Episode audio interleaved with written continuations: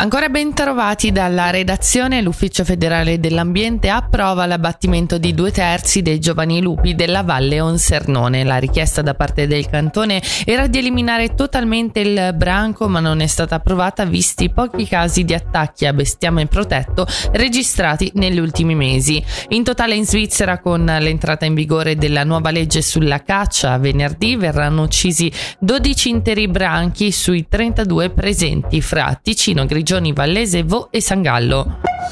Si è aperto questa mattina il processo contro il 22enne sangallese che il 21 ottobre del 2021 sparò alla sua ex fidanzata in una palazzina di Solduno. L'imputato nel secondo giorno di processo oggi in aula ha parlato del suo approccio possessivo nelle relazioni sentimentali affermando di voler accettare delle cure. Rischia 5 anni di carcere.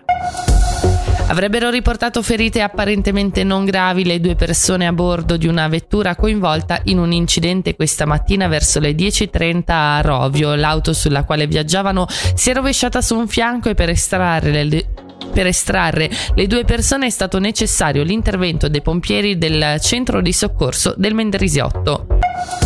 Ci spostiamo a Bellinzona, nessun adeguamento alla carovita degli stipendi dei docenti e dei poliziotti comunali è quanto emerge dal preventivo 2024 di Bellinzona, intenzionata quindi ad allinearsi alle misure di risparmio previste dal cantone.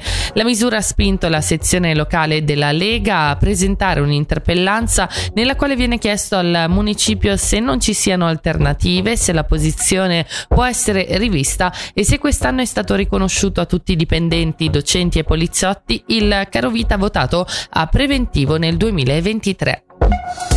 E chiudiamo con le previsioni del tempo, oggi in prevalenza soleggiato nel pomeriggio ventoso con massime a 12 gradi.